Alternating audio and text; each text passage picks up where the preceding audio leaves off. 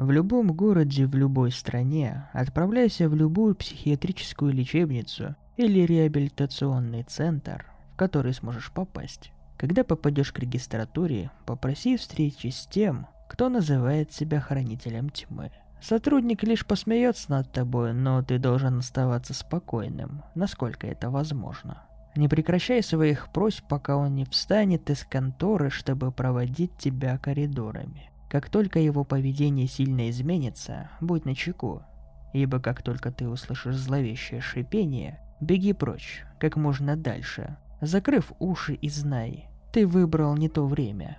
Если ты не успеешь убежать вовремя, то леденящий душу крик перерастет в ужасающий рык, сливающийся в виск чистейшей боли, пока безумие не охватит тебя, и ты не скончаешься в страшной агонии. Если же служитель будет нем, он приведет тебя к закрытой двери без ручки и замка. Как только он легко толкнет дверь, ты увидишь поднимающиеся вверх ступени которые просто не могут вести на верхние этажи. Дверь закроется за собой, и ты не сможешь открыть ее снова.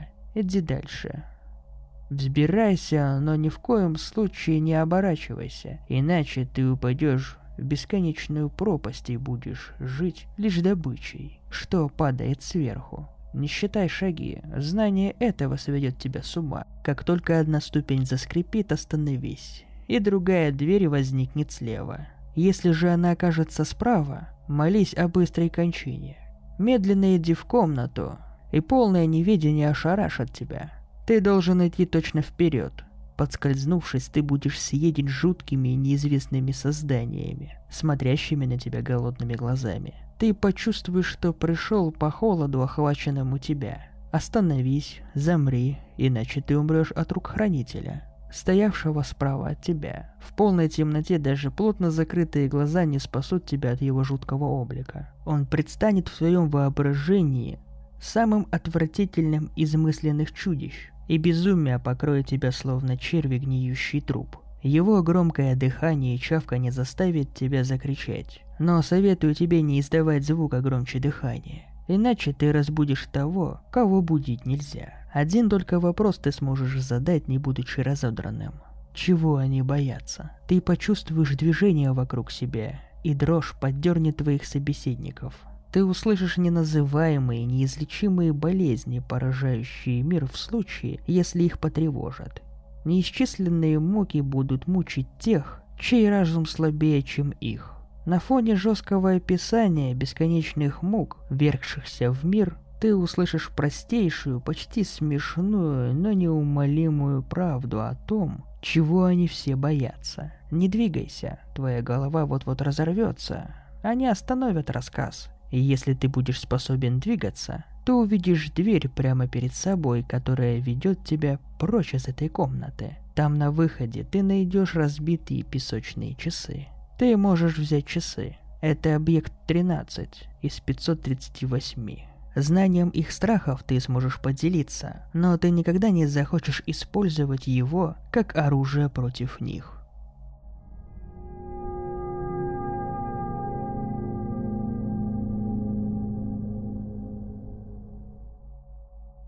В нашем мире полно любопытных явлений. Он прекрасен и удивителен, но живя в ограниченном пространстве собственных привычек, мы даже не в силах поднять глаза, чтобы увидеть, как заходит солнце, как меняются облака на небе, как наливается болезненной желтизной луна. Посмотрите, как мы ходим, куда смотрим и чем замотивированы на жизнь. А мир намного больше того, что о нем может сказать слово или показать видео или фото. Что вы знаете о оборотнях? Уверен, достаточно, чтобы засыпать меня самыми подробными и точными ответами. Вервольфы всех мастей и видов привлекают к себе внимание и в наши дни. О них снимают фильмы, пишут бесконечные книги, рассказывают мистические истории. Поэтому впечатлить вас будет трудно. Однако не в количестве восхищенных возгласов смысл и сама цель моих рассказов. Важно показать, где тайна, а вот решение ее остается на совести читателей. Итак, оборотни бывают разные. Извините за констатацию очевидного факта. Помимо классических форм есть еще экзотичные. Например, волчий пастух. О людях, обладающих особой силой, существует немало преданий. В средневековой Франции их считали могущественными колдунами, вожаками стаи вервольфов и волков. Обыватели не видели разницы между тем, кто каждое полнолуние обращается в зверя-человека, и тем, кто рождается и имеет власть над волками. Хотя для специалистов, то есть егерей, лесников и охотников, отличия были очевидны. Так как любой оборотень может быть и волчьим пастухом, но не всякий пастух способен к трансформации. Мне очень часто встречались упоминания о встречах с обладателями дара пастуха. Вы могли читать об этом или смотреть кинофильм «Чудо волков», о том, как оказавшаяся в затруднительном положении женщине пришла на выручку волчья стая. Звери убили нападавших разбойников, но не тронули несчастную девушку, а окружили ее и охраняли, пока не подоспела помощь. Интерпретации этого события могут различаться, но в хрониках также описан последовавший за этим суд и обвинения в колдовстве и оборотничестве в адрес той женщины, но трансформации не было, но и она сама не смогла объяснить случившегося. Во всех рассказах о происшествиях, подобных описанному выше, волки помогают человеку, наделенному определенной мистической силой, природа которой заслуживает отдельного разговора, а бывает наоборот – я уже рассказывал про своего дедушку-охотника, прожившего без малого лет 20 в таежной глуши, в рабочем поселке, затерянным среди бескрайных лесов и болот Таймыра. Так вот, быт в тех местах не отличается особым разнообразием. Вахта – выходная неделя, выходная неделя – вахта. Отдыхая по несколько суток к ряду, начинаешь либо спиваться от скуки, либо искать развлечения. Самое популярное – охота и рыбалка. Каждому свое, разумеется. Знаете, что еще особенного в такой жизни? А то, что ни одно маломальское событие не проходит без обстоятельного изучения и обсуждения всеми сельчанами. Сплетни, слухи, новости. Но среди массы будничных и заурядных эпизодов попадаются и таинственные, мистические истории. Дед пропустил начало сезона охоты, были авральные работы. Когда он вернулся домой, то весь поселок гудел, как улей. Обсуждали таинственное исчезновение охотника из соседнего поселка.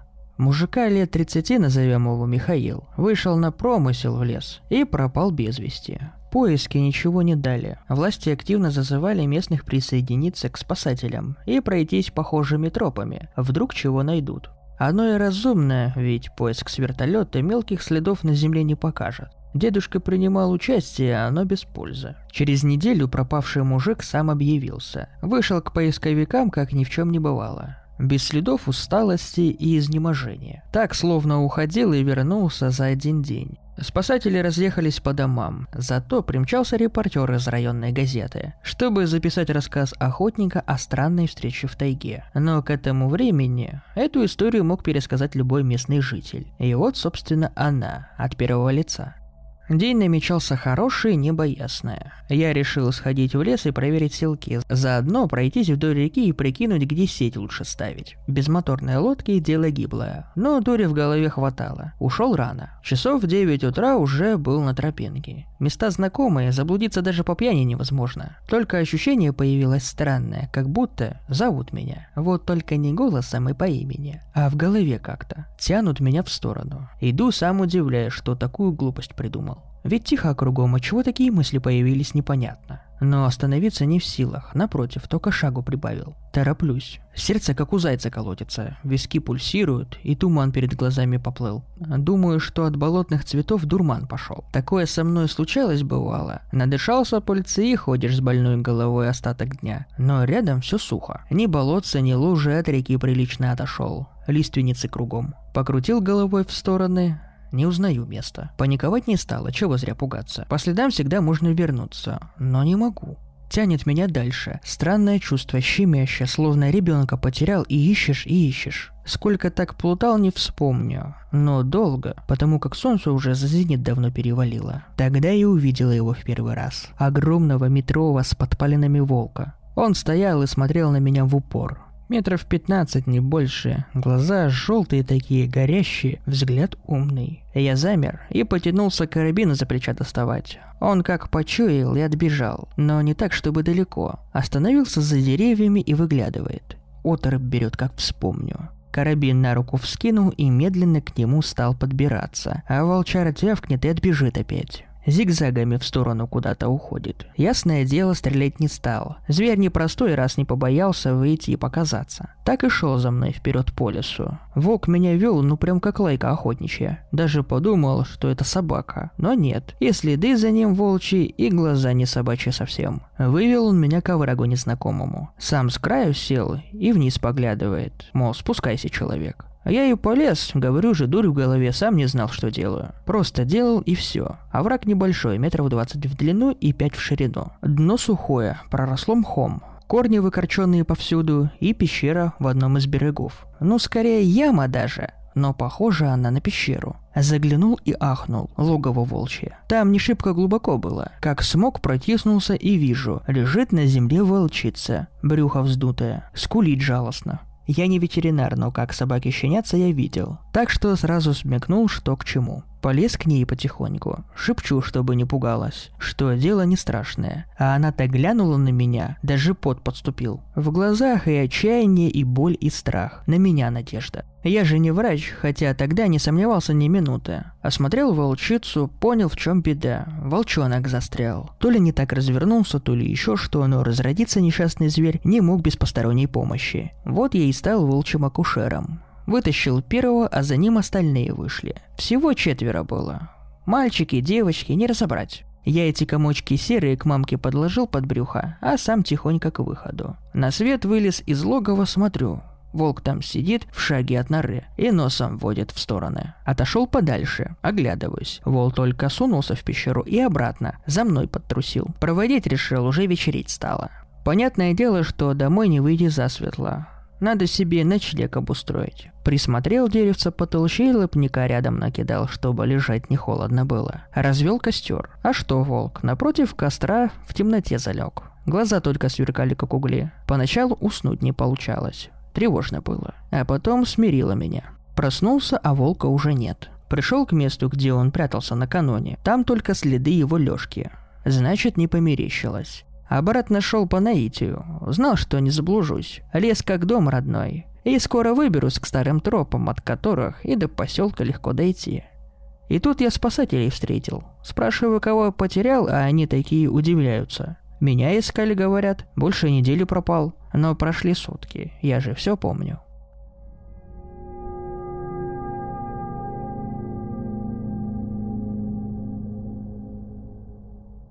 Реальная история из жизни, которая случилась со мной пять лет назад. Был у меня друг хороший, который всерьез увлекался всякими оккультными науками. Что касается меня, я тоже всегда была любопытна до различных мистических вещей и событий. И вот в один летний теплый вечер мы решили посидеть во дворе его брата, который находился довольно близко к городскому кладбищу. У нас один жилой район недалеко от кладбища находился, но мы этого не придали значения. Как впоследствии оказалось, что зря. Сидим, друг пиво попивает, болтаем о разной ерунде, вроде ничего необычного.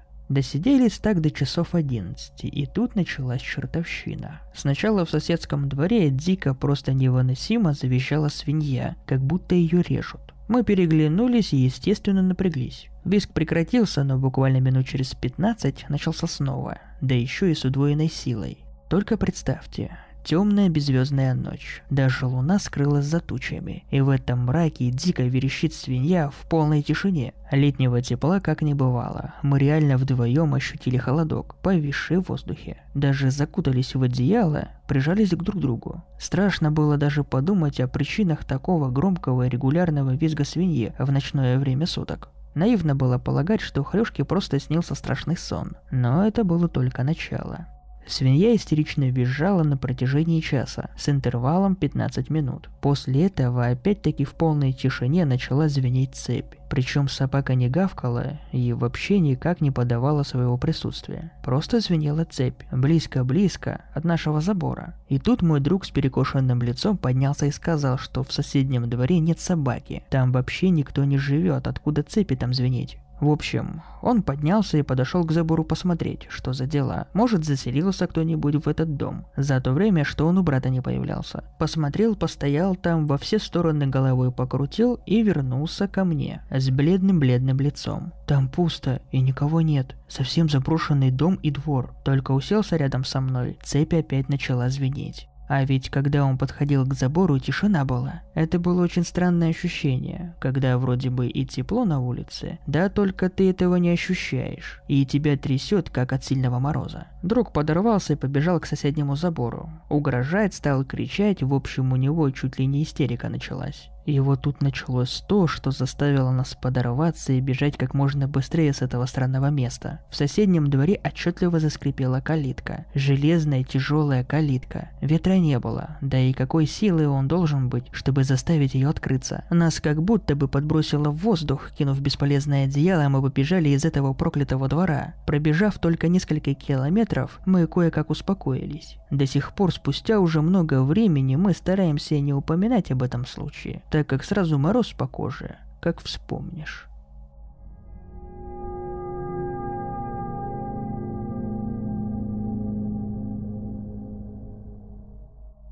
Так получилось, что всю свою жизнь я живу бок о бок с разнообразными сущностями. Определение им давать я не привык, да и не знаю, какое определение подошло бы. Возможно, это и послужило своеобразной основой наших с ними взаимоотношений. Первое жилье. Квартира в две комнаты, в трехэтажном доме. В этом доме я жил до 18 лет. Сколько себя помню, в маленькой комнате всегда стоял шкаф. И в этом шкафу, судя по всему, обитало то нечто. Нечто было вполне безобидным существом. В детстве пыталась пугать меня или кого-то из старших своим любимым приемом. Сидишь ты дома один, допустим, вечером, занимаешься своими делами и вдруг слышишь щелчок открываемого замка.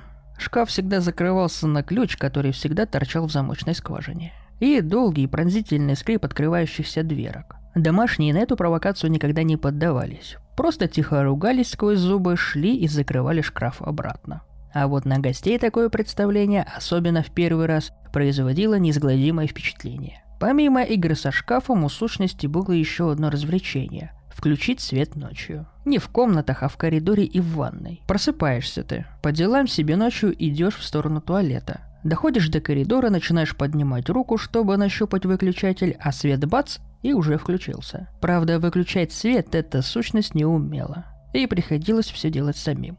Иногда свет включался и без чьего-то присутствия в коридоре. Или в ванной, но это похоже, потому что оно боялось темноты.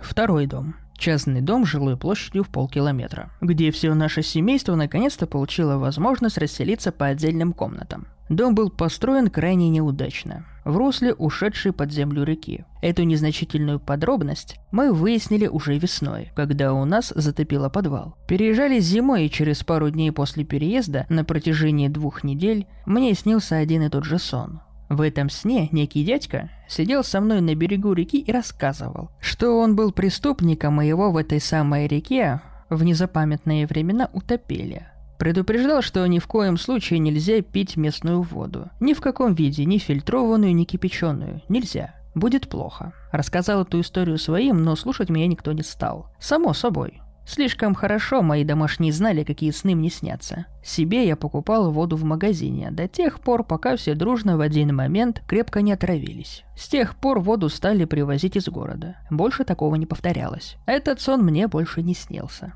Третье жилье. Третья квартира матери в обычной пятиэтажке. В этой квартире живет нечто размером или с маленькую собаку, или с большого кота. Темная, серая и пушистая. Больше всего не любит беспорядок. И почему-то моего последнего отчима. Если в квартире на ночь оставался мусорное ведро с мусором, к утру мусор за плотно закрытой дверью будет ровным слоем распространен по всем горизонтальным поверхностям кухни. Любит телевизор, особенно ночью и почему-то на полной громкости. С часу ночи начинается аттракцион. Угадай, где пульт, чтобы вырубить это безобразие. Или приходится додвигать мебель и долазить до розетки. Потому что оно, пока не насмотрится до отвала, не успокоится. Отчима терроризирует вполне целенаправленно раздувает или двигает шторы, заставляет пустые пакеты летать по воздуху. В целом развлекается как хочет. В первую ночевку там не давал спать. Дергал за уши. Успокоилась она только после общения, что или оно ведет себя как хорошая сущность, и утром я принесу ему меда и печенек, и продолжать дергать, и утром я же его выгоню. До самого моего отъезда оно меня не трогало. Жилье четвертое. Квартира жены. Тут меня, похоже, приняли за захватчика и решили напугать. Местная сущность выглядела как небольшое черное облачко. Любимое развлечение – стать темнее окружающей темноты и метнуться или в голову, или в ноги. Когда бросалась в ноги, иногда путали с котом. Когда летела в голову, вызывала рефлекс уклониться. Забавно и не опасно. Просто иногда раздражало. Любила звенить стеклами и, судя по звукам, играть с фужерами и стаканами. Иногда прятала предметы, так как комната была одна, часто приходилось ходить в темноте, когда жена спит. Идешь себе на кухню чаю сделать, а тут оно, облачко на полу. Шарит себе куда-то по своим облачным делам. Постепенно перестали обращать на него внимание. Пятое жилье. Обычная пятиэтажка. Вот тут уже ситуация посерьезней. Это сущность в виде мужского силуэта метра два может быть чуть больше ростом. Не любит почти всю электронику, да и вообще механизмы сложнее мясорубки. Грешу на то, что именно из-за него в квартире слишком часто приходилось менять лампочки. Развлекалась по-разному, иногда просто сидит на стуле. Идешь себе мимо маленькой комнаты, а за компьютером сидит брат жены. Доходишь до, допустим, кухни и вспоминаешь, что он уехал еще затемно. Рысью обратно заглядываешь в комнату, ну да, уехал. Только коты по его квартире раскидали кубики в художественном беспорядке. В общем, у меня сложилось ощущение, что эта сущность как-то привязана к одной стене квартиры, так как оно появляется именно в маленькой комнате, или на кухне, или по дороге в ванную комнату. Бывает, что стоишь на кухне, проходит этот силуэт и хлопает дверью в туалет. Думаешь, опять кто-то из домашних, а их дома и нет.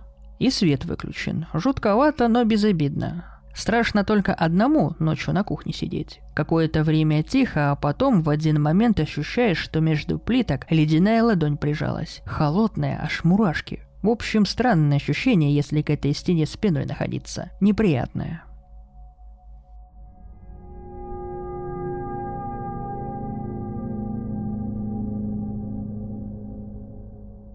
Давным-давно, когда еще, как говорится, землей правили динозавры, я был взят дальними родственниками на кладбище. Узнать о предках, да и молодые руки там всегда нужны. Приехали, нашли похороненных родственников. Слушая рассказ об их жизни, связях, отличительных чертах и прочем, что нужно знать юному отпрыску о покойниках, мы убирали на могилках но к полдню устали, решили передохнуть. Родные выложили снеть, мы угостили покойных и сами перекусили. Мне стало скучновато, и я решил пройтись. Людей было достаточно, все навещали своих померших. Даже одна похоронная процессия была вдалеке. Через пару сотен метров я увидел интересное столпотворение. Милиция с собаками, человек 10 на трех машинах, и пару мужиков в штатном осматривали нехилого размера такой склеп. Один что-то писал на планшетке, другие с фонариком лазили внутри. Кинолог с собаками явно скучали. Стало понятно, что что-то произошло. Я подошел поближе, рядом сидел на бровке бухарь, от которого несло перегаром и мочой. Он, увидев меня, решил стрельнуть сигаретку. И я ему дал. Потом он попросил прикурить. Я ему тоже дал.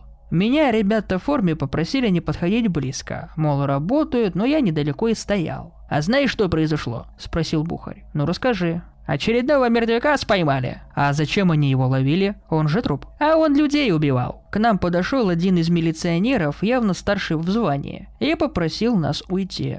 Ну, я развернулся и пошел. Все-таки надо было уже к своим подходить. Уже, небось, и отдохнули после обеда. До вечера мы полностью справились с уборкой могил, покраской оград и приведением в божеский вид захоронений. Оказалось, что у меня на этом кладбище много кого похоронено. Вечером мой дядя сказал, «Не знаю, когда я еще приеду, дядя у меня не очень местный. Пошли со мной, покажу, как со сторожем договориться, чтобы ты в будущем умел это делать. Задание получено, а я ответственный, пошли». Пришли к сторожу. Оба-на. Старый приятель, тот бомж вонючий в углу сидит, с мужиком в тулупе, который за столом водку пьет. Это и оказался тот самый сторож. Мой дядя легко с ним договорился. Дал денег и сказал, показывая на меня, что я буду каждые полгода привозить деньги и контролировать уборку доверенных могил. Мужик записал участок, фамилии на могилах, мой телефон и сумму в тетрадь с такими же записями. Бухгалтерия такая, понимаешь. Перед нашим уходом бомж однозначно уже дата и глянул на меня и, воняя дикими парами перегара, сказал «Хочешь, расскажу, что там было?» А я ему чуть ли не через плечо. С тебя взяли подписку о неразглашении? С меня? Что с меня уже давно взять? Слухай. Дядя сказал мне на ухо. Помочь чем? Я ему тоже тихо ответил. Да нет, сейчас приду. Бомж продолжил свой рассказ выговаривая не к месту пьяным языком бессвязные слова, отвлекаясь бормоча что-то нечленораздельное. Приблизительно его рассказ был таким. Повадилась, значит, нечисть разгребать соседние могилы из того склепа. Ночью отворяет дверь, разрывает свежие захоронения поблизости. Жрет и рвет трупы, раскидывая кишки и куски плоти по округе. Сама прячется в тот же склеп, закрывая кровавленную дверь. Сторож, конечно, рассказывал про эти случаи начальству. Начальство понимало, что на кладбищах всегда что-то происходит такое эдакое, но с такими столкнулись впервые. Но денег на то, чтобы позвать батюшку и выдать сторожу боевое оружие нет. И пусть сторож на ночь крепко запирает дверь, мало ли. Когда все тяжело стало, собрались мужики и работники. Наведались в тот склеп, подергали все замки саркофаги, все путем, закрыто. Хотя следы ошметков других тел имелись в избытке. Навесили замков на склеп и решили, что если еще что-нибудь произойдет, то придется замуровать полностью дверь даже против желания еще живых родственников. Утром у сторожа работы было уже поменьше. Не приходилось убирать куски мяса растерзанных тел, закапывать разрытые свежие захоронения, ставить на место потревоженные кресты и памятники, чинить оградки. Это все занимало много времени. Замок ту заразу, похоже, сдерживал. Пока на кладбище не появилась группа подпивших парней. То ли годы мечтающие переспать с трупом, то ли скинхеды, то ли просто грабители, неизвестно. Решили они то ли ограбить, то ли осквернить склеп, опять же, непонятно зачем.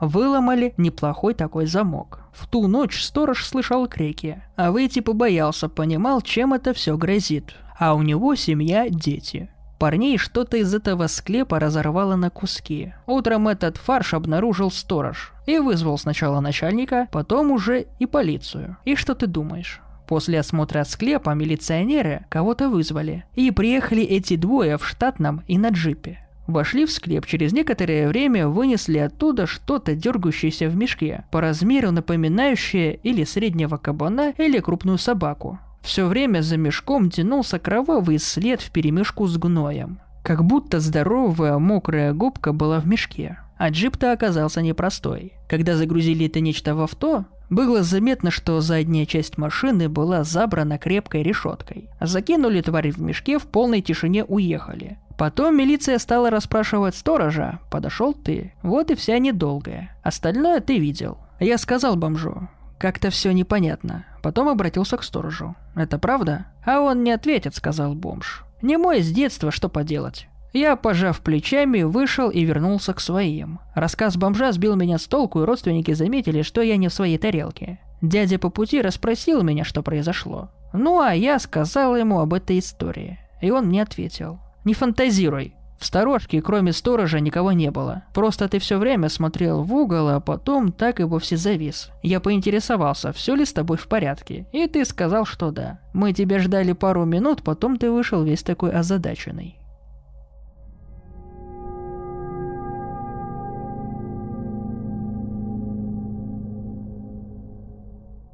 Увязалась я как-то за своими родителями, приглашенными на сельскую свадьбу. Не люблю я, знаете, всяких пафосных торжеств. Груды белой тюли, стоящие целое состояние на невесте. Казенных домов, искусственно все это. А тут приехали, берег чистые прозрачной речки, поляна, усыпанная цветами, аккуратные домики вдали.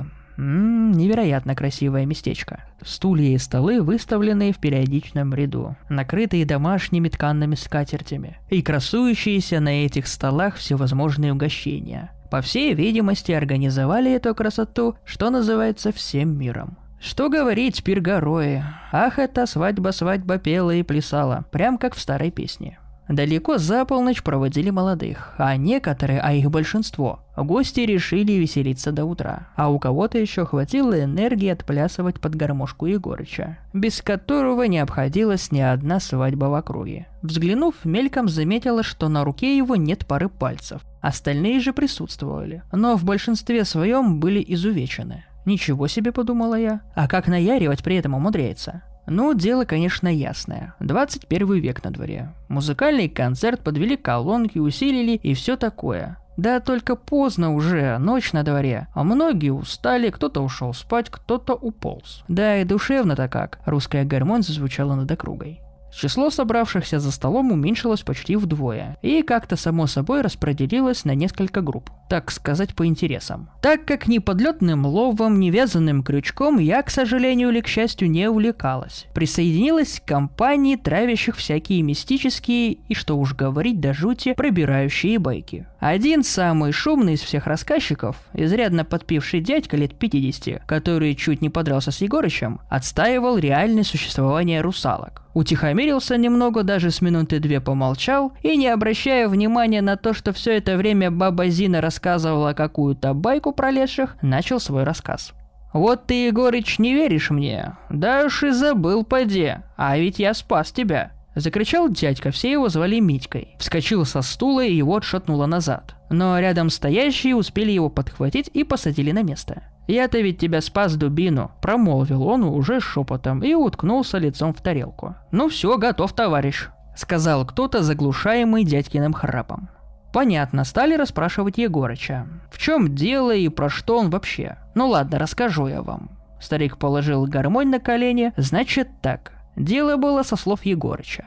Зимой дело было. Морозы ударили такие, что только дома сиди и не высовывайся. Метель такая прошла, ё-моё, дом замело. Чуть ли не по самую крышу. Управился я с утра пораньше. Скотину накормил, снег почистил, печь затопил, сижу на печи-то, приемник включил. Слухаю. Ага, значит. А тут стук в дверь. Кого, думаю, нелегкая принесла, стал с печи-то слезать, а дверь уже открыта. Что уж, думаю, двери не закрыл, что ли? Вроде все запер. А тут заходят ребята и говорят. «Слухай, Егорыч, пойдем на свадьбу, сыграешь нам». Ну, думаю, шутный народ. Это ж надо в такое время свадьбу сыграть приспичило. Тут один говорит. «Да, дед, приспичило. Летом поздно будет, весной нельзя». Ничего не понял я, черт знает что. Вслух сказал, что ли? Странно все это, но гармошку в подмышку и с ними. Все копейка в дом. Сели в машину, куда ехали, не знаю. Окна-то замерзшие, не видно ничего. Все, говорят, приехали, вылезай. Ну, я выхожу, стоит здание типа столовой. Заходим туда, столы накрыты, гости все честь по чести, только вот узнать никого не могу, все рожи новые. Хотя нет, невеста на поповскую дочку больно смахивает. Только голова все время на бок под наклоном. Она не она. А кто знает, мое дело играть. Сижу, плясываю, наяриваю, народ веселится, отплясывает. Мне наливают, закуску подносят, только вот у водки привкус какой-то гнилью отдает. Да и закусь, скажу я вам, подносят красоту на блюдечке, а как попробуешь, гадость редкостная. Даже Петровну моя... Э, нет ее? Нет, да. Уф, вот даже она такую мерзость изготовить не может. Вот играю я, играю, а они пляшут, пляшут и пляшут. Вдруг все потемнело, завертелось, и за плечо меня кто-то. «Эй, дед, дед! Ой, ребята, это же Горыч наш!» Глаза открываю, и я в лесу на какой-то поляне сижу. Играю, и тут боль такая, что вопить хочется. Темно. Просыпаюсь я в больнице, руки, ноги переломаны, в бинтах все. Чё ж, думаю, было-то? Да и не помню ничего. Тут сестричка заходит, что говорит? Проснулись, тут к вам пришли. Заходят знакомые мои. Пашка, Васька, Барсук и Митька. Я им. Объясните мне, что было-то со мной. А они мне. Это ты нам объясни, в чем дело. Тут Васька мне говорит. Едем мы с Днюхи Пашкиной. И тут Митька, как всегда, пьяный начинает орать. «Остановите, остановите! Ой, плохо мне все, сейчас помру!» Что делать? Мы остановились. Митька кубарем из машины, ну а мы тоже вышли обратно его собирать. Тут Пашка мне. Слышишь, гармошка играет? Я ему, да нет, показалось. И сам вдруг слышу, правда, гармошка. Чего это? Страшно темно уже, на улице уж под тридцатник морозило. Решили идти все-таки на звук. Медьку в машине закрыли и пошли. Идем и не видно ничего, только звук громче, значит на правильном пути. Лес проходим, глядим. поляна, а на ней кто-то или что-то посередине почти самой. Подходим, видим. Это ты сидишь на гармошке играешь. Ни на что не реагируешь, а руки синющие. Мы тебя под руки и в машину. Привезли тебя, говорят, обморожение, но жить будет. Рассказал я им все, а они говорят, так, дочка-то Поповская в ту ночь повесилась. Вот ты ее из головы на бок и видел. Если бы Митьке не поплохело, так бы проехали они мимо меня. Вот так и спас он меня.